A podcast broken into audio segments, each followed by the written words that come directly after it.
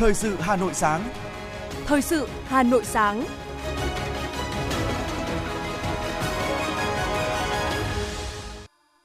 Hồng Hạnh và Hoài Linh xin được đồng hành cùng quý thính giả trong 30 phút của chương trình Thời sự sáng nay, thứ hai ngày 26 tháng 12 năm 2022. Những nội dung chính sẽ được đề cập đến trong chương trình.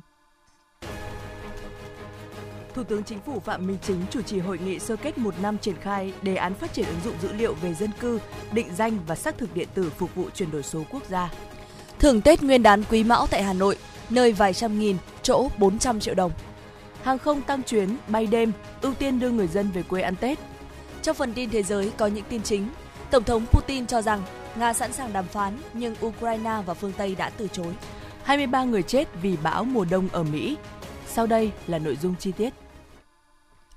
Thưa quý vị và các bạn, ngày hôm qua, Thủ tướng Chính phủ Phạm Minh Chính, Chủ tịch Ủy ban Quốc gia về chuyển đổi số, Ủy ban chủ trì hội nghị sơ kết một năm triển khai đề án phát triển ứng dụng dữ liệu về dân cư, định danh và xác thực điện tử phục vụ chuyển đổi số quốc gia giai đoạn 2022-2025, tầm nhìn đến năm 2030, đề án 06 và tổng kết hoạt động năm 2022, triển khai các nhiệm vụ năm 2023 và trong thời gian tới, Ủy ban Quốc gia về chuyển đổi số. Mở đầu hội nghị, Thủ tướng Chính phủ Phạm Minh Chính khẳng định chuyển đổi số là xu thế tất yếu và là yêu cầu bắt buộc đối với chúng ta, đang diễn ra rất mạnh mẽ, sâu rộng. Chuyển đổi số giúp giải quyết hiệu quả mối quan hệ giữa nhà nước, thị trường, xã hội, thúc đẩy tăng trưởng kinh tế, nâng cao năng suất lao động, năng lực cạnh tranh, hiệu quả sản xuất kinh doanh, giảm chi phí cho người dân doanh nghiệp, đồng thời giúp chính quyền các cấp nâng cao năng lực quản lý điều hành. Đảng nhà nước ta rất coi trọng và xem đây là một trong những nhiệm vụ trọng tâm hàng đầu. Theo Thủ tướng, năm 2023, tình hình dự báo khó khăn, thách thức nhiều hơn thời cơ, thuận lợi. Việc chuyển đổi số quốc gia nói chung, công tác chuyển đổi số của các bộ, ngành địa phương nói riêng đóng góp như thế nào trong việc thúc đẩy tăng trưởng kinh tế, ổn định kinh tế vĩ mô, kiểm soát lạm phát, bảo đảm các cân đối lớn, phục hồi và phát triển kinh tế xã hội thời gian tới. Xa hơn là vai trò của chuyển đổi số trong xây dựng nền kinh tế độc lập, tự chủ gắn với hội nhập quốc tế sâu rộng, thực chất, hiệu quả. Chiều 25 tháng 12, Phó Chủ tịch Ủy ban Nhân dân thành phố Nguyễn Mạnh Quyền làm trưởng đoàn công tác của thành phố tới thăm tặng quà sư đoàn không quân 371, quân chủng phòng không không quân nhân dịp kỷ niệm 50 năm chiến thắng Hà Nội Điện Biên Phủ trên không. Phó Chủ tịch Nguyễn Mạnh Quyền khẳng định chiến thắng Hà Nội Điện Biên Phủ trên không là một kỳ tích trong lịch sử, làm sáng ngời chủ nghĩa anh hùng cách mạng và bản lĩnh, tầm cao trí tuệ con người Việt Nam. Đối với Đảng bộ, quân và dân thủ đô, chiến thắng mãi là niềm tự hào, là biểu tượng rực rỡ của hào khí thăng long – Hà Nội ngàn năm văn hiến. Trong chiến thắng lịch sử này, Sư đoàn Không quân 371 đã sát cánh cùng quân dân thủ đô bảo vệ vùng trời của Tổ quốc. Thay mặt lãnh đạo thành phố gửi lời chúc mừng các cán bộ, chiến sĩ Sư đoàn Không quân 371, Phó Chủ tịch Nguyễn Mạnh Quyền đồng thời mong muốn cánh én bạc của sư đoàn bay trên bầu trời thủ đô và của đất nước trở thành biểu tượng của sức mạnh, hòa bình, thịnh vượng, hoàn thành xuất sắc nhiệm vụ bảo vệ vùng trời Tổ quốc, nhiệm vụ thiêng liêng mà Đảng, Nhà nước, quân đội nhân dân giao phó. Chiều cùng ngày, đoàn đã đến thăm hỏi các cá nhân gia đình tiêu biểu có đóng góp lớn trong 12 ngày đêm chiến dịch Hà Nội Điện Biên Phủ trên không. Đoàn đã tới thăm Đại tá anh hùng lực lượng vũ trang Nguyễn Đình Kiên ở quận Thanh Xuân, nguyên sư trưởng cục tác chiến, nguyên sĩ quan điều khiển 10 phút bắn rơi hai máy bay B-52 trên bầu trời Hà Nội. Tới thăm ông Chu Ngọc Hội, quận Ba Đình, thương binh 41% thuộc đội tự vệ và khắc phục hậu quả trong chiến dịch 12 ngày đêm Điện Biên Phủ trên không – thăm và tặng quà ông Nguyễn Đốc Chiến ở quận Ba Đình, thương binh 53%. Ông từng làm trợ lý đảm bảo cung ứng vật tư xe máy của Bộ Quốc phòng, tham gia phục vụ 12 ngày đêm chiến dịch Hà Nội Điện Biên Phủ trên không. Thay mặt lãnh đạo thành phố, thăm hỏi, tặng quà các gia đình chính sách, người có công, đồng chí Nguyễn Mạnh Quyền ghi nhận quá trình công hiến của các đồng chí, đồng thời mong các đồng chí và gia đình tiếp tục phát huy truyền thống cách mạng, gương mẫu chấp hành tốt chủ trương của Đảng, pháp luật của nhà nước, sống vui, sống khỏe bên con cháu. Ủy ban nhân dân thành phố Hà Nội vừa ban hành kế hoạch tổ chức lễ kỷ niệm 50 năm chiến thắng Hà Nội, Điện Biên Phủ trên không, tháng 12 năm 1972, tháng 12 năm 2022. Lễ kỷ niệm do thành phố Hà Nội và Bộ Quốc phòng phối hợp tổ chức. Thời gian 9 giờ ngày 26 tháng 12 năm 2022 trong 90 phút tại Cung văn hóa lao động hữu nghị Việt Xô, Hà Nội với sự tham gia của 1.000 đại biểu trung ương và thành phố Hà Nội, đại diện cán bộ lãnh đạo thành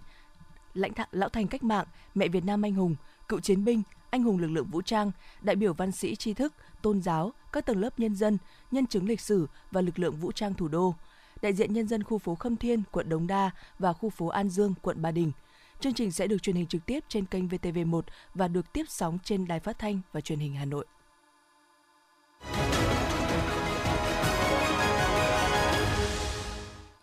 Chương trình thời sự xin được tiếp nối với một số thông tin kinh tế. Năm 2022, Hà Nội tiếp tục duy trì vị trí trong nhóm các địa phương dẫn đầu cả nước về thu hút đầu tư trực tiếp nước ngoài FDI. Các hoạt động xúc tiến thương mại tích cực đã góp phần quan trọng trong việc thu hút vốn FDI của thủ đô. Theo Phó Chủ tịch Nguyễn Mạnh Quyền, trong những năm qua, Hà Nội luôn nằm trong top đầu cả nước về môi trường đầu tư thuận lợi. Bên cạnh việc thúc đẩy hạ tầng các khu công nghiệp, các chính sách thu hút đầu tư cũng được thành phố thường xuyên triển khai như cải cách thủ tục hành chính, ưu đãi về thuế, đất đai.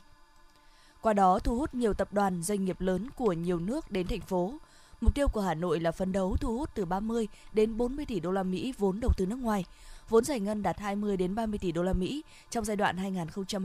2021-2025. Trên cơ sở đó, thành phố Hà Nội định hướng thu hút FDI theo chiều sâu gắn với mục tiêu phát triển bền vững, ưu tiên những dự án chất lượng, sản phẩm có giá trị gia tăng và tính cạnh tranh cao. Hàng hóa xuất khẩu Việt Nam sang EU đang trên đà tăng trưởng mạnh. Tuy nhiên, với những quy định rào cản thương mại mới mà thị trường này đề ra, đòi hỏi các doanh nghiệp xuất khẩu Việt Nam cần nâng cao hơn nữa năng lực để chủ động, linh hoạt ứng phó. Không phủ nhận nhiều doanh nghiệp Việt Nam đã tận dụng cơ hội từ việc cắt giảm thuế quan của EU theo Hiệp định Thương mại Tự do Việt Nam-EU. Tuy nhiên, các doanh nghiệp Việt Nam sẽ phải đối mặt với không ít những trở ngại khi phải đáp ứng xu hướng tiêu dùng xanh, sạch của EU ngày càng gắt gao. Để thực thi có hiệu quả hơn hiệp định này trong thời gian tới, Bộ Công Thương sẽ tiếp tục hỗ trợ, đồng hành cùng doanh nghiệp, tranh thủ nhu cầu khi các nước EU cắt giảm sản xuất đối với một số các mặt hàng công nghiệp nặng, hóa chất, phân bón, thép, lương thực để đẩy mạnh xuất khẩu những mặt hàng này. Bộ Công Thương cũng sẽ tham mưu với chính phủ về các chính sách hỗ trợ doanh nghiệp nhiều hơn nữa về thông tin thương mại của thị trường EU thông qua phát triển hệ thống thông tin thị trường, tổ chức các chương trình xúc tiến thương mại, tăng cường công tác phân tích, dự báo thị trường và nghiên cứu, ban hành các chính sách thuận lợi cho doanh nghiệp. Ngân hàng Nhà nước vừa có văn bản yêu cầu các ngân hàng thương mại tiết giảm chi phí hoạt động, các khoản chi không cần thiết để có dư địa phấn đấu giảm lãi suất cho vay và kiểm soát chặt chẽ rủi ro tín dụng đối với hoạt động đầu tư trái phiếu doanh nghiệp, bất động sản. Trên cơ sở tăng trưởng tín dụng ngân hàng nhà nước đã thông báo, các ngân hàng chủ động cân đối nguồn vốn để đáp ứng kịp thời nhu cầu vốn của nền kinh tế, hạn chế tối đa rủi ro kỳ hạn. Trong đó, tín dụng cấp tập trung tín dụng cấp tập trung vào các lĩnh vực sản xuất, kinh doanh, các lĩnh vực ưu tiên, động lực tăng trưởng kinh tế theo chỉ đạo của Thủ tướng Chính phủ, đầu tư, tiêu dùng và xuất khẩu. Với hoạt động đầu tư trái phiếu doanh nghiệp và các lĩnh vực tiềm ẩn rủi ro như kinh doanh chứng khoán, đầu tư, kinh doanh bất động sản, ngân hàng nhà nước yêu cầu các ngân hàng phải kiểm soát chặt chẽ rủi ro, đồng thời kiểm soát mức độ tập trung tín dụng vào một số khách hàng, nhóm khách hàng lớn, các dự án có quy mô lớn, phân khúc cao cấp.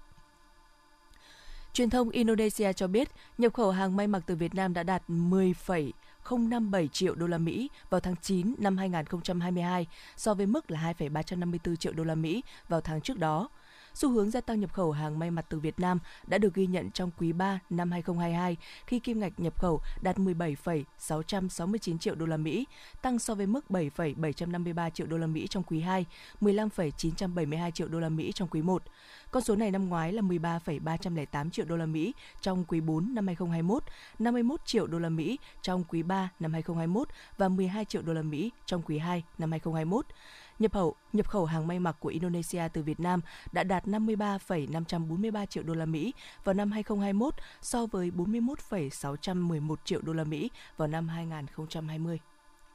Sở Công Thương Hà Nội phối hợp với Ủy ban Nhân dân huyện Ứng Hòa đã tổ chức lễ khai trương điểm giới thiệu và bán sản phẩm OCOP. Phát biểu tại lễ khai trương, Phó Chủ tịch Ủy ban Nhân dân huyện Ứng Hòa Ngô Tiến Hoàng thông tin, Ứng Hòa là huyện nông nghiệp có tiềm năng lớn trong hoạt động sản xuất nông nghiệp của thành phố Hà Nội với nhiều sản phẩm đa dạng, phong phú. Trong giai đoạn từ năm 2019 đến nay, huyện Ứng Hòa đã có 19 sản phẩm OCOP đạt tiêu chuẩn 3 sao, hai sản phẩm đạt tiêu chuẩn 4 sao.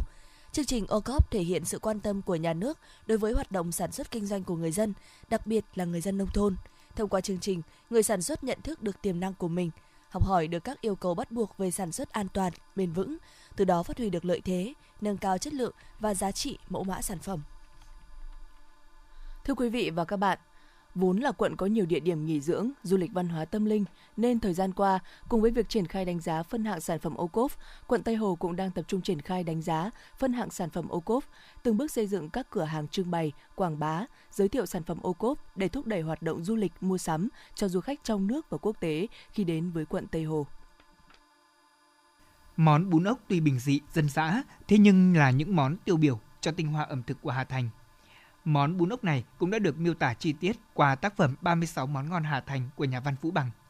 Với mong muốn quảng bá món ngon của Hà Nội, vinh danh văn hóa ẩm thực độc đáo của người Hà Nội, bà Nguyễn Thị Hiền, cơ sở ẩm thực bún ốc bà ngoại, địa chỉ số 18 trên 52 Tô Ngọc Vân, phường Quảng An, quận Tây Hồ đã đăng ký 3 sản phẩm bún ốc nguội bà ngoại, ốc hấp đèn lồng bà ngoại, bánh tôm bà ngoại tham gia chương trình mỗi xã một sản phẩm để được nhiều người biết đến món ngon này của Hà Nội.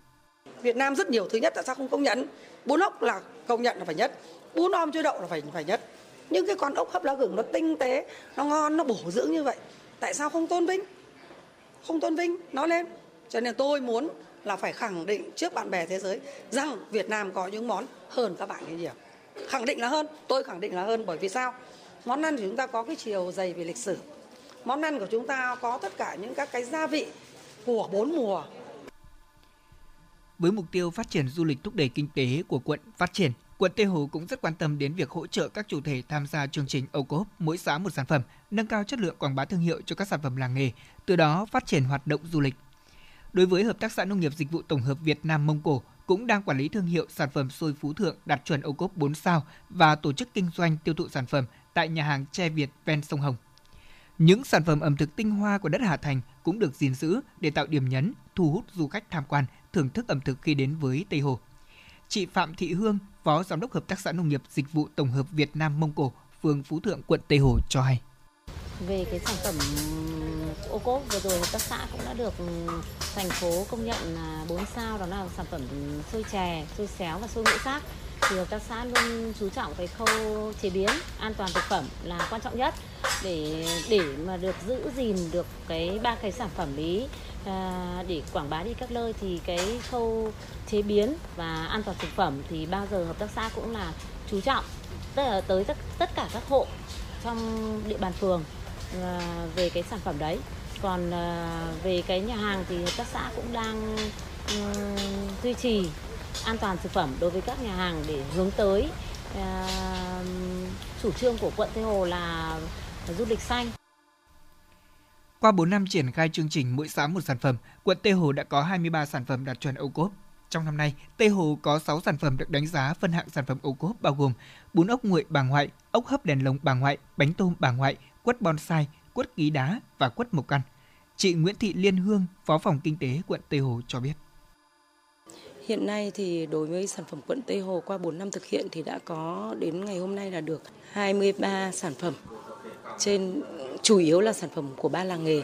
là quất cảnh Từ Liên này, hoa đào Nhật Tân và sô hữu Thượng. Và quận cũng tập trung vào để quảng bá giới thiệu hình ảnh của các sản phẩm ở quận chúng tôi đang có thế mạnh tiền long về du lịch. Thì chúng tôi sẽ làm cái chuỗi du lịch như là chụp ảnh này đến đấy đều có ngắm hoa này ngắm ờ, cây cảnh này. Ví dụ trong cái tháng mùa xuân thì chúng tôi đều có hội làng nghề um, quất cảnh này hay là hoa đào xong đến tháng 5 tháng 6 khi vào mà mùa sen thì chúng tôi có trà sen trong bốn quý chúng tôi đều có làm từng phần cho các mũi nhọn của từng sản phẩm cho làng nghề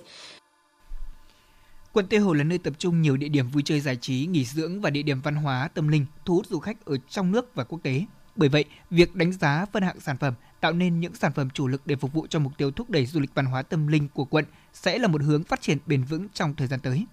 Hiện nay tại ba phường có làng nghề truyền thống, quận Tây Hồ đã xây dựng được điểm trưng bày giới thiệu sản phẩm ô cốp và một trung tâm giới thiệu mua bán sản phẩm ô cốp tại 62 Trịnh Công Sơn để du khách tham quan mua sắm, trải nghiệm các sản phẩm ô cốp của quận Tây Hồ.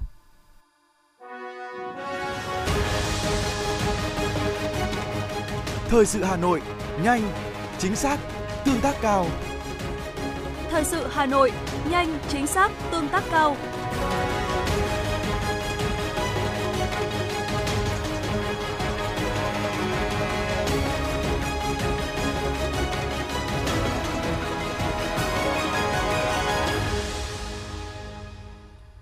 Quý vị, Sở Lao động Thương binh và Xã hội Hà Nội vừa công bố mức thưởng Tết Dương lịch Tết Nguyên đán năm 2023. Mức thưởng Tết Dương lịch bình quân là 650.000 đồng một người. Doanh nghiệp có mức thưởng cao nhất là 29 triệu 200 000 đồng một người. Doanh nghiệp có mức thưởng thấp nhất là 300.000 đồng một người. Đối với Tết Nguyên đán, mức thưởng bình quân là 3 triệu 550 000 đồng một người. Doanh nghiệp có mức thưởng cao nhất là 400 triệu đồng một người. Doanh nghiệp có mức thưởng thấp nhất là 500.000 đồng một người. Trước đó, Sở Lao động Thương binh Xã hội Hà Nội dự báo tiền thưởng Tết của người lao động trong một số ngành nghề bị tác động sẽ giảm hơn so với năm 2021. Trong đó, mức giảm sâu thuộc về các ngành nghề may, da dày, điện tử, chế biến gỗ. Theo ông Đinh Việt Thắng, Cục trưởng Cục Hàng không Việt Nam, từ ngày 6 tháng 1 năm 2023 đến ngày 5 tháng 2 năm 2023, tức là từ ngày 15 tháng Chạp năm nhâm dần đến hết ngày 15 tháng Giêng năm Quý Mão, tham số điều phối đường hạ cất cánh là 14 chuyến 1 giờ, tăng từ 42 lên 44 chuyến vào các khung giờ từ 9 giờ đến 14 giờ 55 phút và từ 18 giờ đến 21 giờ.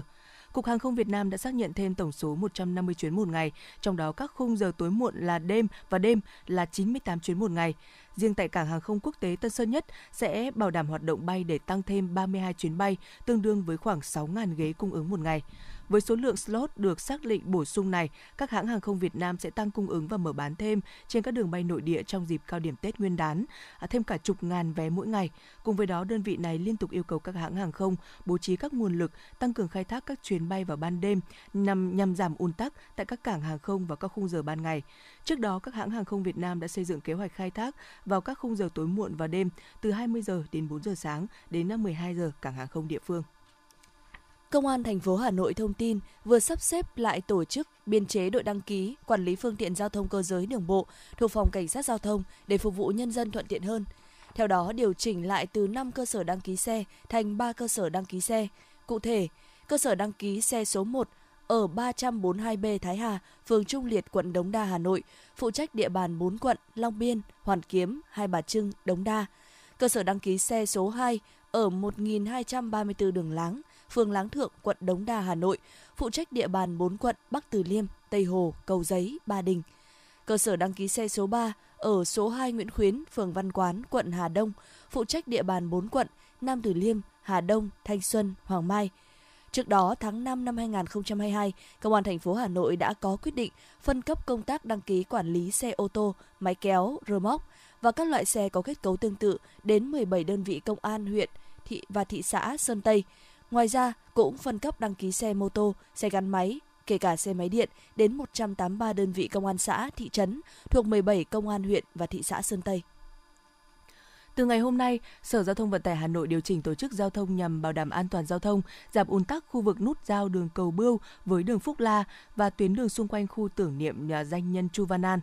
Cụ thể, Sở Giao thông Vận tải Hà Nội tổ chức giao thông cho các phương tiện xe máy, xe thô, sơ lưu thông trên hai cầu dàn thép mở rộng qua cống Yên Xá, hạn chế chiều cao tĩnh không 2,3 m qua cầu dàn thép. Để thực hiện công tác điều chỉnh tổ chức giao thông, Sở Giao thông Vận tải Hà Nội giao Ban duy tu các công trình hạ tầng giao thông triển khai công tác lắp đặt biển báo, khung hạn chế chiều cao, vạch sơn, Thanh tra Sở Giao thông Vận tải Hà Nội bố trí các lực lượng phối hợp với lực lượng cảnh sát giao thông và các đơn vị liên quan, tổ chức hướng dẫn giao thông cho các phương tiện lưu thông theo phương án điều chỉnh tổ chức giao thông đồng thời theo dõi, đánh giá tình hình giao thông đi lại trên tuyến và khu vực để kịp thời phát hiện, đề xuất và báo cáo Sở điều chỉnh phương án tổ chức giao thông cho phù hợp. Đồng thời, Sở Giao thông Vận tải Hà Nội đề nghị Phòng Cảnh sát Giao thông Công an thành phố phối hợp hướng dẫn phân luồng cho các phương tiện tham gia giao thông nhằm đảm bảo an toàn giao thông, tránh gây ùn tắc giao thông, tăng cường kiểm tra xử lý các trường hợp vi phạm về trật tự an toàn giao thông tại cả khu vực điều chỉnh tổ chức giao thông.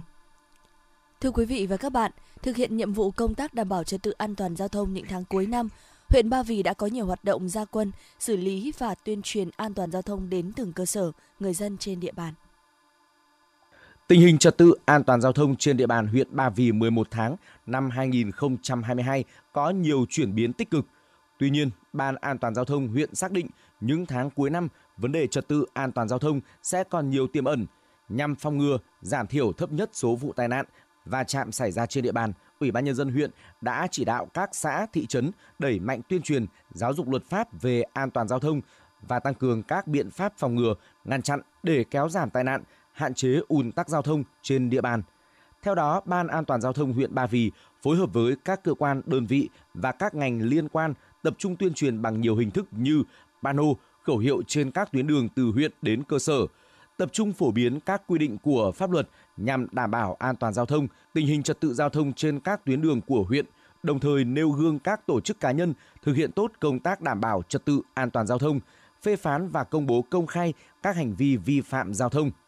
Tăng cường công tác giáo dục pháp luật về giao thông đến toàn thể nhân dân, đặc biệt là đối tượng học sinh trong nhà trường, tuyên truyền và xây dựng, triển khai các mô hình học sinh tham gia tuyên truyền bằng nhiều hình thức, đẩy mạnh việc tuyên truyền, cảnh báo các nguy cơ và hậu quả của tai nạn giao thông, các biện pháp phòng tránh tai nạn giao thông cho các tổ chức, thành viên, hội viên nhằm nâng cao ý thức tự giác của người tham gia giao thông.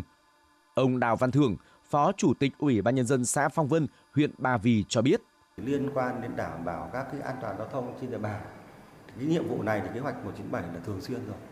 Đấy, các cái trường hợp mà, mà giải phóng các cái trường hợp mà vi phạm lòng về lề đường các hộ buôn bán vật tư vật liệu xây dựng thì thường thường kỳ hàng hàng ngày hàng tuần thì, thì đã chỉ đạo lực lượng công an thường xuyên đi lọc biên bản và giải quyết ngay hàng tuần hàng tháng thì hàng ngày công an cũng phải làm việc theo 197 và có hàng đợt ra quân theo cái kế hoạch của 97 thì địa phương cũng làm thường xuyên. Bên cạnh công tác tuyên truyền, các lực lượng chức năng tập trung xử lý các lỗi vi phạm có nguy cơ cao gây tai nạn như chạy quá tốc độ, chở quá số người quy định, đi sai phần đường, làn đường, người đi mô tô, xe máy không đội mũ bảo hiểm, phóng nhanh vượt ẩu, uống rượu bia khi tham gia giao thông, đặc biệt là đối tượng học sinh đi xe đạp, xe máy điện còn phóng nhanh, vượt ẩu. Thường xuyên kiểm tra, xử lý vi phạm trật tự an toàn giao thông tại các vùng nông thôn, các tuyến đường liên huyện, liên xã, xử lý nghiêm các vi phạm của lái xe khách, xe tải, xe container trên tuyến quốc lộ 32. Thiếu tá Trương Công Mạnh, đội trưởng đội cảnh sát giao thông trật tự cơ động, công an huyện Ba Vì cho biết. Thì sau khi mà đã tham mưu và chủ động xây dựng cái kế hoạch thì đội đã chủ động ờ, tiến hành cái công tác tuyên truyền. Thì trong cái công ờ, tác điều tra giải quyết tai nạn giao thông thì một mặt là chúng tôi chủ động làm tốt cái công tác phòng ngừa qua giả soát các cái điểm đen, các cái vị trí mà thường xuyên xảy ra các cái vụ tai nạn nghiêm trọng của những năm trước để mình làm tốt công tác tuyên truyền cũng như là đẩy mạnh cái công tác tuần tra kiểm soát xử lý vi phạm trật tự an toàn giao thông ở những cái địa điểm này. Bên cạnh đó, Ủy ban nhân dân huyện Ba Vì cũng đẩy mạnh xây dựng kết cấu hạ tầng, siết chặt quản lý các điều kiện kinh doanh vận tải, an toàn kỹ thuật phương tiện và nhân rộng các mô hình tự quản về an toàn giao thông. Được biết từ đầu năm đến nay, với những chỉ đạo quyết liệt và sự vào cuộc đồng bộ của cả hệ thống chính trị, tình hình tai nạn giao thông có nhiều chuyển biến tích cực. Các vụ tai nạn giao thông đặc biệt nghiêm trọng được kiềm chế. Tuy nhiên, thời điểm cuối năm, mật độ người tham gia giao thông sẽ gia tăng, tình hình tai nạn giao thông sẽ có những diễn biến mới, phức tạp. Ngoài ra, ý thức của một bộ phận không nhỏ người dân khi tham gia giao thông còn hạn chế, chưa chấp hành đúng luật.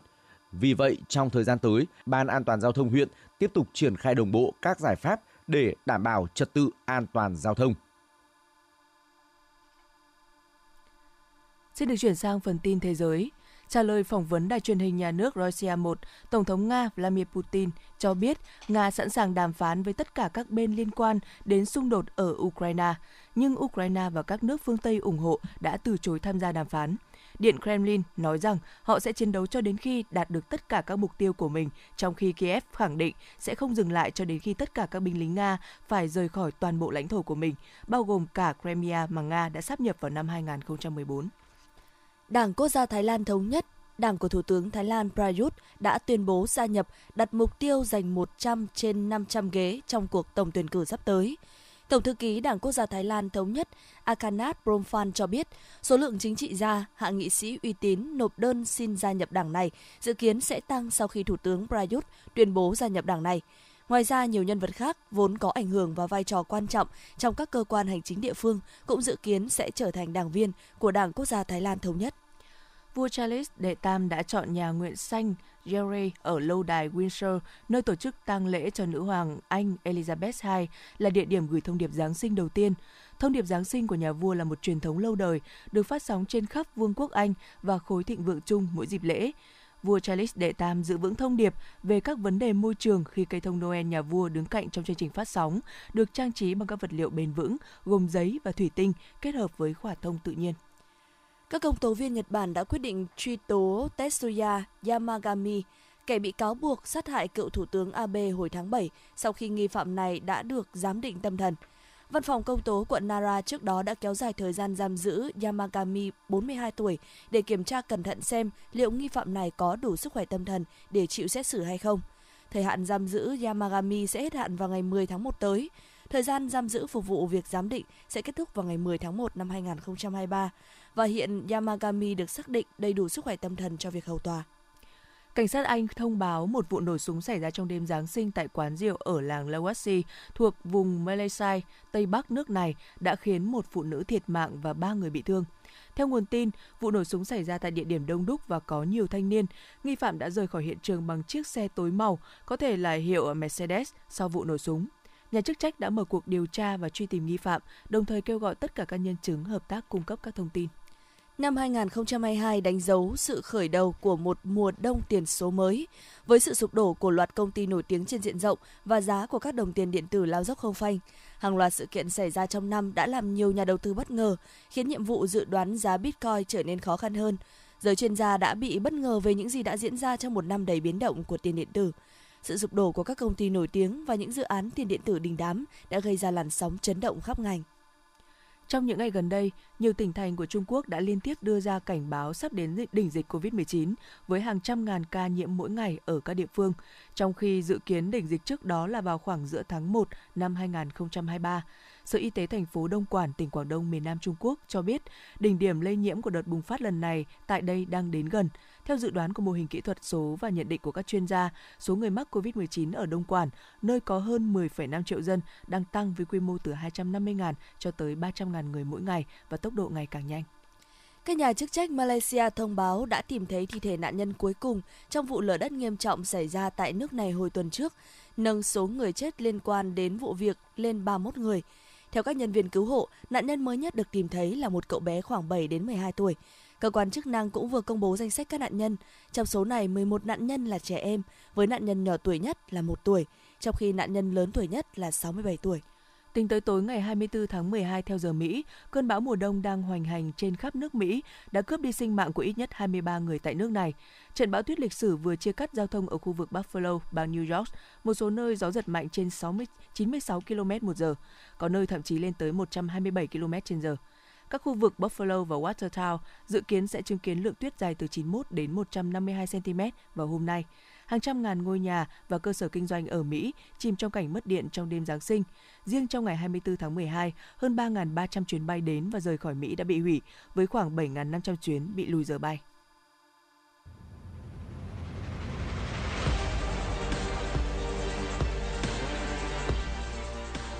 Bản tin thể thao Bản tin thể thao